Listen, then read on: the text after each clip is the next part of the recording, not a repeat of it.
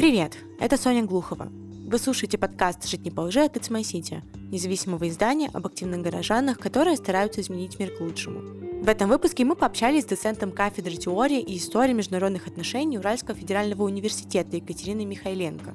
Поводом для нашего разговора стали последние новости, а именно то, что Россия отозвала ратификацию договора о всеобъемлющем запрещении ядерных испытаний. Мы решили разобраться и понять, что стояло за этим решением. Был ли это просто политический ход или первый шаг в реальном намерении использовать ядерное оружие?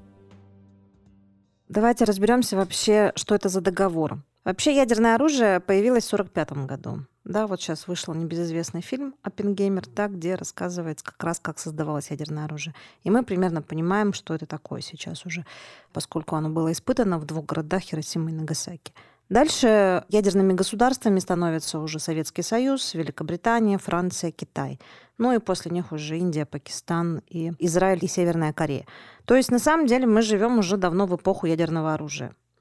И если говорить вот до 90-х годов, то мы можем говорить о таком вот э, управляемом ядерном мире, который был управляем ядерными государствами, в первую очередь сверхдержавами.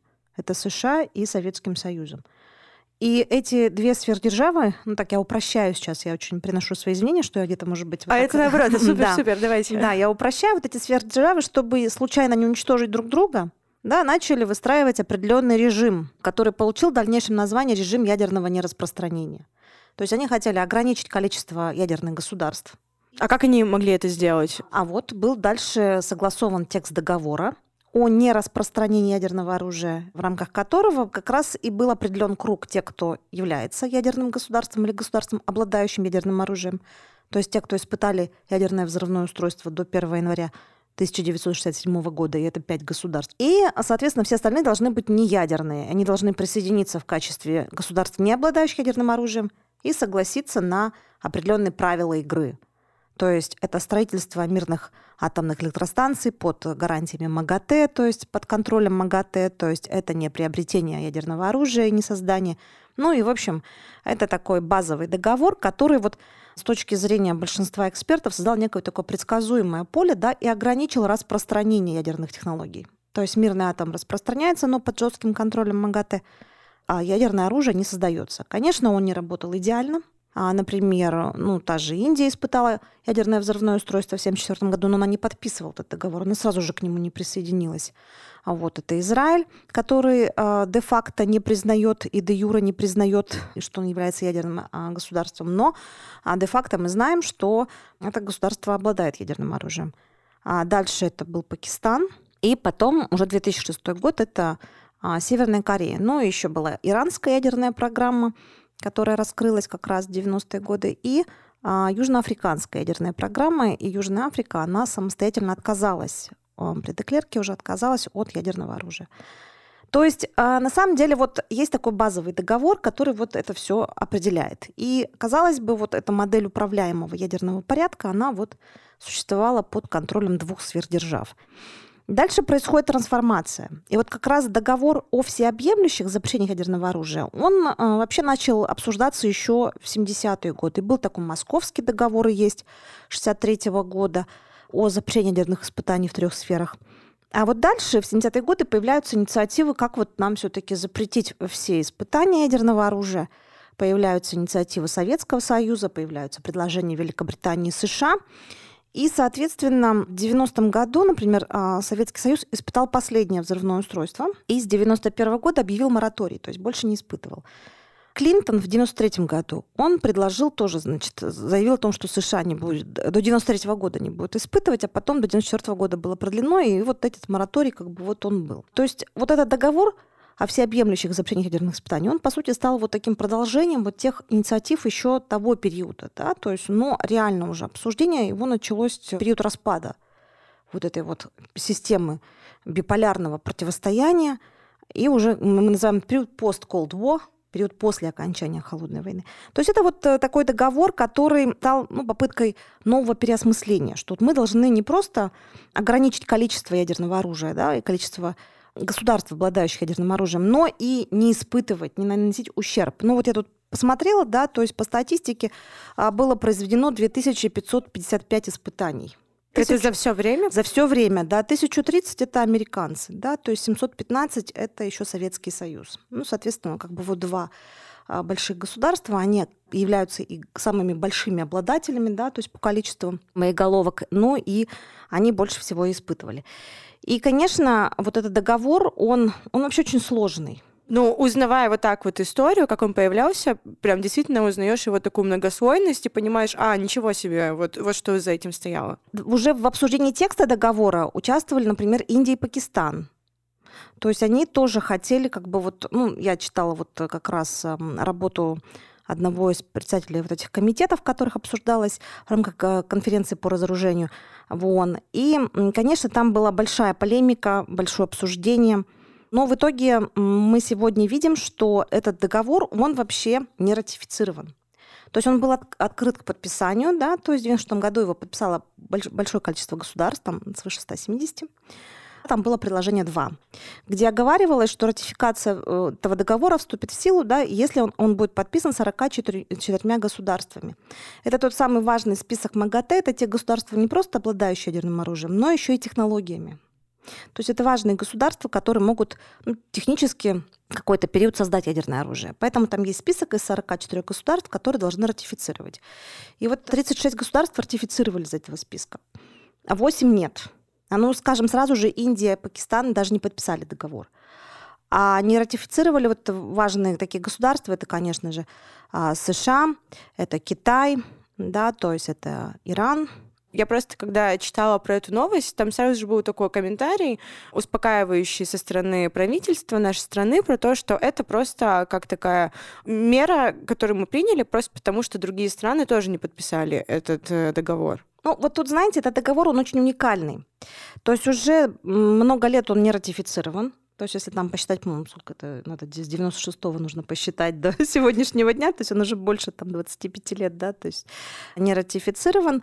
А, но а, надо сказать, что вот в рамках этого договора он состоит из двух частей, да, то есть там с одной стороны есть обязательства, которые стороны берут на себя, статья первая, а дальше есть статьи, посвященные уже дополнительным институтам, которые должны были создаваться.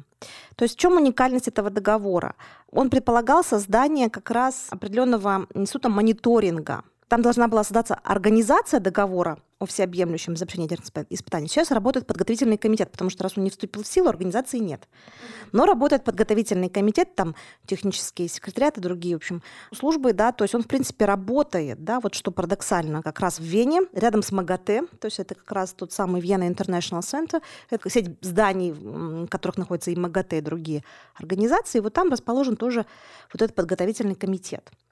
И в этом рамках этого договора предполагалось, что будет система мониторинга. То есть э, четыре уровня проверки.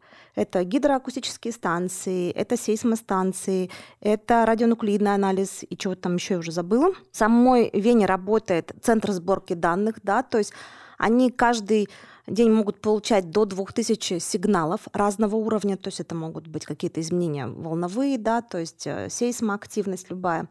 И их задача вот из этих сигналов выловить, да, что есть ядерное испытание. И именно их центр получил анализ, сделал анализ, да, и выявил, что Северная Корея произвела ядерное испытание в 2006 году. И после этого еще испытывала шесть раз. Взрывала ядерное взрывное устройство. То есть это единственное государство, которое испытывает ядерное оружие до сих пор, да, то есть и вот они эти, эти э, сигналы улавливают. То есть если мы посмотрим на большую карту, там больше, по-моему, 300 станций разного типа по всему миру. И они вот как раз собирают эти данные, анализируют. И вот в чем парадоксальность ситуации? В том, что договор не вступил в силу, а работа идет. И все страны, которые подписали договор, они как раз получают доступ к этим данным. То есть почему из этого договора невыгодно выходить? Вот, например, когда Трамп, президент, да, предыдущий США, говорил о том, что вот Северная Корея испытывает ядерное оружие, давайте мы тоже подумаем о том, чтобы, может быть, как-то вот э, тоже выйти из него, то большинство аналитиков ну, там, анализировало, что США это невыгодно делать, потому что тогда, если они вообще выйдут из договора, то они перестанут получать в том числе данные, которые собирает этот центр, эта служба. И вот это вот, мне кажется, очень важный момент, что договор — это одна часть ситуации, а вот работа вот этой системы мониторинга — это другая часть, большая часть работы, которая до сих пор ведется, несмотря на то, что договор не ратифицирован. И почему Российская Федерация все время подчеркивает, что да, мы вышли из ратификации, но, не мы, выш... но мы не выходим из договора. А вот у нас есть, значит, э, закон ратификации этого договора 2000 года, там вот первая статья, мы вот только ее аннулируем. А все остальные да, виды работ, мы, наши, то есть мы как бы соглашаемся с остальными пунктами договора. То есть вот такой нюанс, да, то есть это просто технические вещи, которые важно понимать. Угу. И то есть получается, то, что аннулируется только вот этот первый пункт и не аннулируется остальное, что означает, какие на нас до сих пор есть такие как бы обязательства по этому договору? То есть мы, в принципе, берем, освобождаем себя от э, ограничений по испытанию ядерных оружий с одной стороны, да, а с другой стороны мы остаемся в системе этого договора, в системе мониторинга, и мы можем получать информацию, работать дальше. Наши сотрудники, российские эксперты могут работать в техническом секретариате. А вот у меня, например, наша студентка, выпускница работает там сейчас у Роберта Флойда. То есть э, граждане России могут работать. Вот. То есть это не ограничивает никак эти права и возможности нашего МИДа и других структур, которые работают в этой сфере. Но тут есть нюансы опять же таки, я хочу сказать, да, вот возвращаясь к этой исторической справке, когда две сверхдержавы, да, то есть устанавливали определенные соглашения, то вот здесь как бы вот возникает, может быть, вопрос не столько технически, да, договор не вступил в силу, поэтому вроде бы как хуже мы ему не делаем, да, формально. Но это вопрос политический. Это вопрос политический, потому что Россия таким образом а, делает определенный демонстрационный жест. Этот демонстра- демонстрационный жест, он в первую очередь в отношении США, да, мы говорим о том, что мы хотим паритета. Вот вы не ратифицировали, мы тоже не ратифицируем. Но надо тут же понимать, что США не ратифицировали по одной простой причине – потому что была уже информация, что Пакистан близок к испытанию ядерного взрывного устройства, и в 1998 году он испытал, а после этого еще и Индия два взрывных устройства испытала в этот же год. И таким образом и Китай тоже не ратифицировал, да, то есть и вот США, они как бы вот э, понимая всю эту ситуацию в рамках национальной безопасности, не стали ратифицировать, потому что, ну вот, а мы уже к этому моменту ратифицировали. И, конечно, вот долгое время шли дебаты, как ратифицировать этот договор, как вот сделать этот эффект домино, кто должен первый США или Китай, или как-то втянуть Индию в этот договор, чтобы, ну и дальше Пакистан. То есть вот эти разговоры и эти обсуждения, как ратифицировать, они шли на протяжении всего этого периода. Mm-hmm. И, конечно, то, что Российская Федерация дератифицировала договор, она, по сути, конечно, в том числе наносит такой тоже демонстрационный ущерб договору, потому что, ну, как бы мы отдаляемся от, э, получается, его ратификации все вместе, если говорить о мировом сообществе. Вот я сегодня специально посмотрела на странице организации страны, ратифицировавшие договор, да, то есть Россия до сих пор показана как страна ратифицировавшая. То есть там пока нет комментария, что она как бы вот не ратифицировала. То есть они еще не обновили, видимо, информацию. Но я думаю, что обновят в ближайшее время, видимо, это будет сделано. Или будут какие-то переговоры, я не знаю, еще дополнительные консультации, может быть. То есть вот тут как бы есть моменты, которые, понимаете, вот э, политические режимы, вот эти договоры, которые мы заключаем, они важны нам для безопасности. То есть мы же понимаем, что если даже США не ратифицировали Китай, то они де-факто имеют мораторий, они не испытывают. То есть у нас испытывает сейчас только одно государство – Северная Корея, КНДР, да? И если мы вот начинаем разрушать институты, если мы демонстрационно, вот я сегодня слушала одного из наших известных экспертов Антона Хлопкова, да, это Центр энергетики и безопасности, и он в своем комментарии к а, Горчаковскому, ну, центру Горчакова говорит о том, что ну, это демонстрация того, что Россия может э, выходить из существующих институтов, ну, это не дословная поэтому, может быть, я где-то как бы утрирую, да, ну, то есть, как бы мы можем я продолжаю эту мысль, денонсировать, да, то есть деконструировать институты, которые создавались, то это, конечно, такая ситуация, она ну, для международной безопасности угрожающая. А что будет взамен? Вот вопрос возникает, да? А почему тогда сейчас? Почему это происходит сейчас? Зачем нужно было развивать вот всю эту историю вот именно в этот момент? Были какие-то вот предпосылки? Я понимаю, что это долго разворачивающаяся такая история, долгие были обсуждения, но есть ли какие-то причины, по которым прямо вот сейчас все произошло? Ну, есть объективные причины. Первое это, конечно же, специальная военная операция которая сегодня рассматривается как э, конфликт коллективного Запада против Российской Федерации. То есть понятно, что во главе этого коллективного Запада стоят США, и поэтому мы каким-то образом пытаемся противостоять вот э, в том числе США. Почему это важно? Потому что начиная с 2014 года до еще специальной военной операции у нас э, постепенно ухудшаются отношения. Да? То есть они сейчас просто достигли уже апогея. И это ухудшение отношений, оно проявляется в том числе и в этой сфере. И это сказалось на том, что... В сфере, связанной с ядерным оружием. То есть был денонсирован договор о ликвидации ракет средней э, малого радиуса действия. Были приостановлены деятельность договора о сокращении наступательных вооружений, да, то есть прекратились инспекции там, и другие вещи. То есть сегодня практически не работает эм, то, что называется P5 формат. Это переговорный процесс между а, постоянными членами Совета Безопасности ООН, ну и, по сути, ядерной пятерки. Да? То есть, а, например, вот из последних событий на работу Первого комитета, да, так понимаю, там в ООН, который проходит, посвященный вопросам безопасности, где ядерные вопросы тоже обсуждаются, я так понимаю, российская делегация не получила визы в Нью-Йорк. То есть они просто не доехали. То есть такая, знаете, еще визовая война у нас продолжается. То есть у нас наш, наши дипломаты не могут доехать, например, на какие-то мероприятия, потому что ну, американская сторона вот таким вот образом тоже блокирует их участие. То есть у нас, по сути, как бы сократился или почти исчез диалог в стратегической сфере, да, то есть в сфере ядерных вооружений.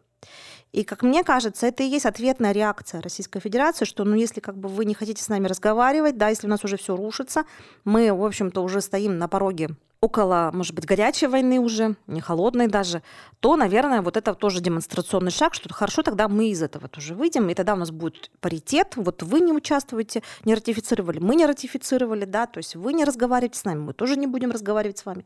То есть здесь какая-то вот это вот, ну это такой накопленный эффект. То есть это не случайно произошло, это не связано только с ядерной сферой, да, это как бы вот тот груз проблем, который вот возник за последние годы, начиная вот там, может быть, даже с 2008 года, если брать кризис вот в отношениях, в первую очередь, с Грузией, да, то есть и дальше с Западом, и уже вот украинский кризис, и, соответственно, последние два года, которые уже ну, практически разорвали да, отношения между... Мы разошлись, имеется в виду, западной страны Российская Федерация по многим вопросам, ну, буквально, да. То есть получается, что на вот это разрешение ядерных испытаний нужно смотреть не как на то, что буквально вот завтра там на полигон выведут там людей и начнутся испытания, а как на такой вот часть вот этой такой политической игры, у которой прям было много лет вот развития. Том числе. Ну, конечно, я не буду ставить крест, да, что мы никогда ничего не испытаем. То есть э, большинство экспертов, как российских, так и западных, все-таки склоняются к мысли, что ни США, ни мы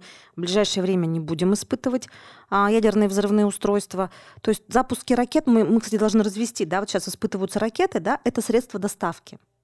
Это ракеты без пока ну, они без ядерной начинки. Поэтому любые испытания там той же ракеты Ярс там, или другие это не ядерные испытания. Поэтому вот что касается испытания ядерных взрывных устройств, то здесь как бы вот я думаю, что пока у нас такой мораторий действует. То есть мы не испытывать не будем. Ну да, но это серьезный сигнал международному сообществу, что Российская Федерация, она как бы вот заявляет о своей позиции громко. И это сигнал, в том числе, наверное, и для внутреннего слушателя, что мы как бы вот где-то вот тоже освобождаем себе руки для возможных действий. А почему эксперты говорят, что это вот маловероятная история про то, что будет применено вот ядерное оружие? Потому что сами говорите, что сейчас конфликт прям вот развивается и, возможно, переходит статью от холодного к горячему. Смотрите, давайте опять же разделим.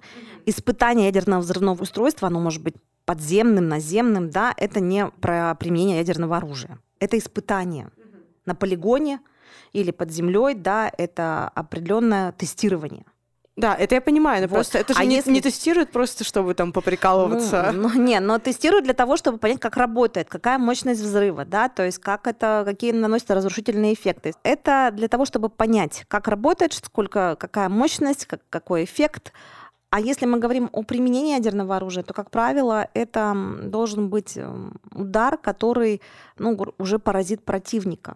И тут мы понимаем, что вообще-то в осознании роли ядерного оружия за последние, там, не знаю, 70 лет, да, э, все-таки мы понимаем, что ядерное оружие – это инструмент сдерживания, а не активного применения в ходе военных действий. Потому что если мы нанесем а массированный удар, например, по территории противника, а к нам в ответ сразу же будет ответный удар, да, то есть то, что раньше называлось second strike capability, да, то есть ответный удар, то мы можем сказать, что, ну, грубо говоря, будут счастливы те, кто, наверное, умрет сразу. Ну, потому что на самом деле мы сейчас уже знаем все последствия ядерного взрыва, большого массированного удара. Мы понимаем, что это будет уничтожено. А большая часть там ну не большая часть, но половина планеты, например, да, будет нарушена экологическая ситуация, то есть жить на этой планете будет очень сложно. И это будет беда вообще большая. Поэтому, конечно, хочется верить, что все-таки мы используем сегодня ядерное оружие в разных целях, но не для его прямого использования, да, для сдерживания противника от других от действий, да, а для некого символического понимания, потому что для вот если вы спросите, например, а, любого гражданина, наверное, Российской Федерации, ну, большая часть, наверное, будет говорить, что нам нужно ядерное оружие это наше, как бы вот все, нам нужно его. Ну, иметь. то есть именно как такой сдерживающий Как важный, фактор? да, фактор силы, который вот граждане воспринимают как защиту. То есть вот если он у нас есть, значит, этот щит у нас есть. То есть вот эта вот символическая роль ядерного оружия, да, что это вот э, не только элемент, эм, так скажем, уничтожения половины человечества, но это еще и, да, это еще и важный инструмент защиты национальной безопасности, это важный, важный элемент. То есть, мне кажется, граждане стран, а, государств, обладающих ядерным оружием, они в большинстве поддерживают свои правительства в том, что отказываться от него не стоит. Тут же есть другая еще история. У нас в 2017 году появился другой договор о запрещении ядерного оружия. А мир, он становится такой более сложный, то есть это уже новый режим, новая инициатива государств, не обладающих ядерным оружием, совместно с гражданским обществом, то есть которые как раз осознали опасности вот, обладания ядерным оружием. Потому что вот вы сейчас говорите о применении, да, я бы сказала, что, скорее всего, применять мы его будем вряд ли. И я Фух, имею... круто. Да, да. Но есть другие риски. Есть риски случайного. Понимаете? Что значит риски случайного? А, случайного использования, например. Это как в фильме «Как я полюбил атомную бомбу». Вполне возможно, да, но а, есть прецеденты, когда в советское время, когда, например, компьютеры воспринимали э, стаю журавлей там как летящие ракеты, то есть ты можешь случайно запустить, да. А, и были случаи, по-моему, в 2007 году, когда американцы загрузили на свой самолет, значит, ракеты, потому что у них ракеты есть обычные, да, то есть и ядерные, они похожи. Они одни и те же, да, то есть только начинка меняется. И они загрузили вместо обычных вооружений, да, загрузили ядерные боеголовки. И они летали, значит, по стране там какое-то время, то есть пока осознали, что они случайно загрузили не тот тип ракет. Ну, то есть такие, то есть никто не застрахован от ошибки. Никто не застрахован от случайного запуска. Вот это вот как бы есть большой риск, да, то есть когда у тебя очень много вооружений, и они хранятся в разных местах, есть разные угрозы, в том числе захвата этих, этого типа вооружений, например, теми же террористами или чего-то еще. То есть вот это вот может быть еще один такой важный, важный момент, который... Почему и возникают новые инициативы, да, то есть что нужно каким-то образом уже переходить к выстраиванию новых отношений, да, и, может быть, в будущем отказываться от ядерного оружия. Тем более мы сейчас уже живем в век перехода, да, в век революции в военной сфере. То есть и большинство стран уже сегодня используют доктрину не прямого сдерживания ядерным оружием, а разных вариаций сдерживания, включая в том числе обычные вооружения. Более того, мы сейчас имеем беспилотники, там различные интеллектуальные системы, да. Искусственный интеллект сейчас становится элементом а, ведения военных действий. Поэтому здесь, конечно, вот сейчас мы как бы находимся в такой стадии, что есть много других видов вооружений, которые можно использовать. А ядерное оружие, оно как бы такой вот, такой вот динозавр, который, если ты запустишь его, то как бы вот эффект будет э, как бы для всех плохой однозначно. Поэтому вот здесь есть о чем подумать, и поэтому вот большинство стран, не обладающих ядерным оружием, а в 2017 году, в 2016 году обсуждали в рамках рабочей группы ООН, обсуждали вопрос о запрещении ядерного оружия, вот, о гуманитарных последствиях а, применения ядерного оружия, потому что даже вот эти испытания, которые проводились, большая часть из них же проводилась над землей. Вот, например, есть юго-восточная часть Тихого океана, там ведь очень много людей сегодня страдает ну, далеко ходить не надо, у нас есть Семиплатинский полигон в Казахстане, где страшнейшие последствия да, испытания ядерного оружия, которые сказываются на здоровье людей. Есть сейчас много исследований, посвященных, как это повлияет, влияет уже на следующее даже поколение. Поэтому, конечно,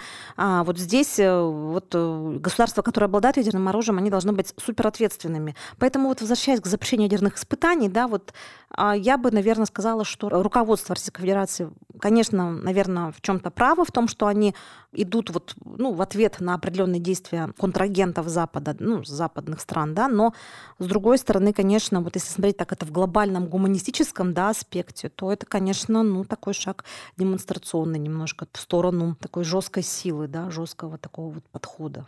Как думаете, мы сможем когда-то отказаться от этого оружия? И что тогда должно произойти для этого? Ну, как ученые, вот, может быть, гипотезу какую-то вот такую предложите? Пока в ближайшее время, наверное, нет потому что все-таки это один из сильнейших элементов сдерживания. Все-таки мы понимаем, что государства, которые обладают ядерным оружием, они в той или иной степени защищены от интервенции, защищены от вмешательства в внутренние дела. В принципе, мы можем это так сказать. Эти государства опасаются. Ну, то есть все-таки наличие ядерного оружия имеет определенную роль.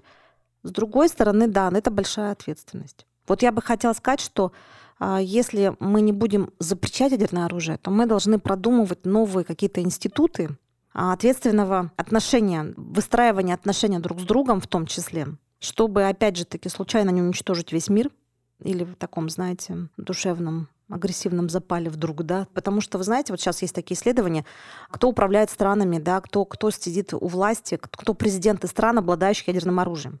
Есть ли у них, например, опыт участия в военных действиях, то есть потому что считается, что если это военный, то он, наверное, понимает ответственность, да, если он гражданский, плохо понимает, вот как это вообще все работает, то вот он менее ответственный. Ну, есть различные исследования. То есть, а что значит менее ответственный? Ну, он просто не понимает реальные последствия, да, то есть он как бы не нюхал порох, да, не знает, как что такое смерть близко. И вот есть такой анализ, где вот смотрят на политиков, которые приходят к власти, кто из них имеет опыт, кто не имеет, и вот насколько это плохо или хорошо. Действительно, это же вопрос. Мы же понимаем, что когда выстраивался послевоенный мир, после Второй мировой войны, люди, кто управлял процессами, да, были лидерами этих стран, они видели смерть.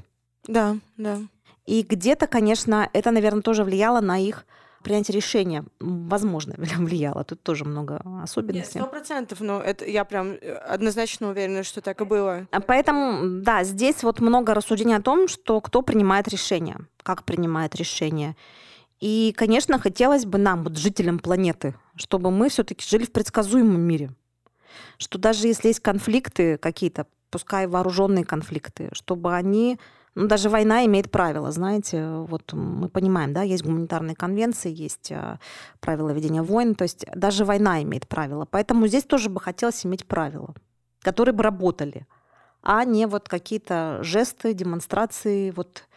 И я бы хотела, конечно, чтобы Российская Федерация ну, попыталась э, предложить свои тогда, да, то есть варианты дальнейшего институционального устройства. То есть вот те договоры или режимы, которые должны создаваться, что тогда их нужно предлагать. То есть если ты отказываешься от участия в таком вот условном... Ну, мы сегодня рассуждаем, да, мы понимаем, что это академический такой дискурс, это как бы вот далеко, возможно, от политики, потому что если тут будет сидеть, например, представитель МИДа, он мне скажет, ничего нельзя, вот есть так, да, мы должны следовать вот этому, этому, этому, то, конечно, теоретически, вот если помечтать, если государство считает себя великой державой, если она считает, что она может влиять на мировые процессы, на безопасность международную, то это государство должно, конечно же, предлагать некоторые модели управления этой безопасностью в том это числе. Как таки вот соответствует большая сила, большая ответственность, вот, чтобы иметь, быть ответственным за то, что будет, вот если я делаю какие-то действия. Поэтому если мы меняем институты, разрушаем институты, выходим из институтов,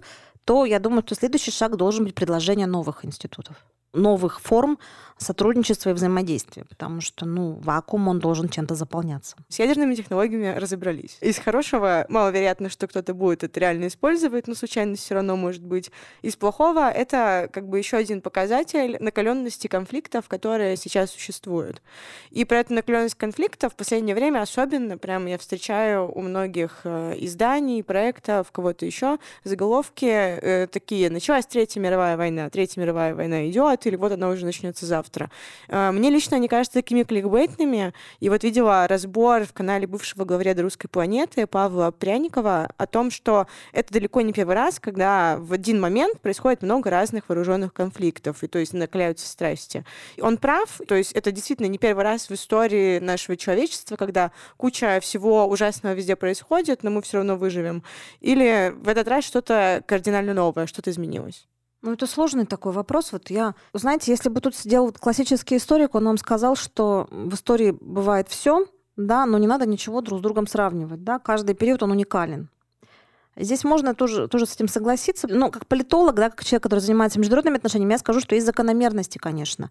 И они не то чтобы повторяющиеся факты в истории, а в том, что есть связка событий, которая происходит да, в какой-то момент, которая и размораживает эти конфликты.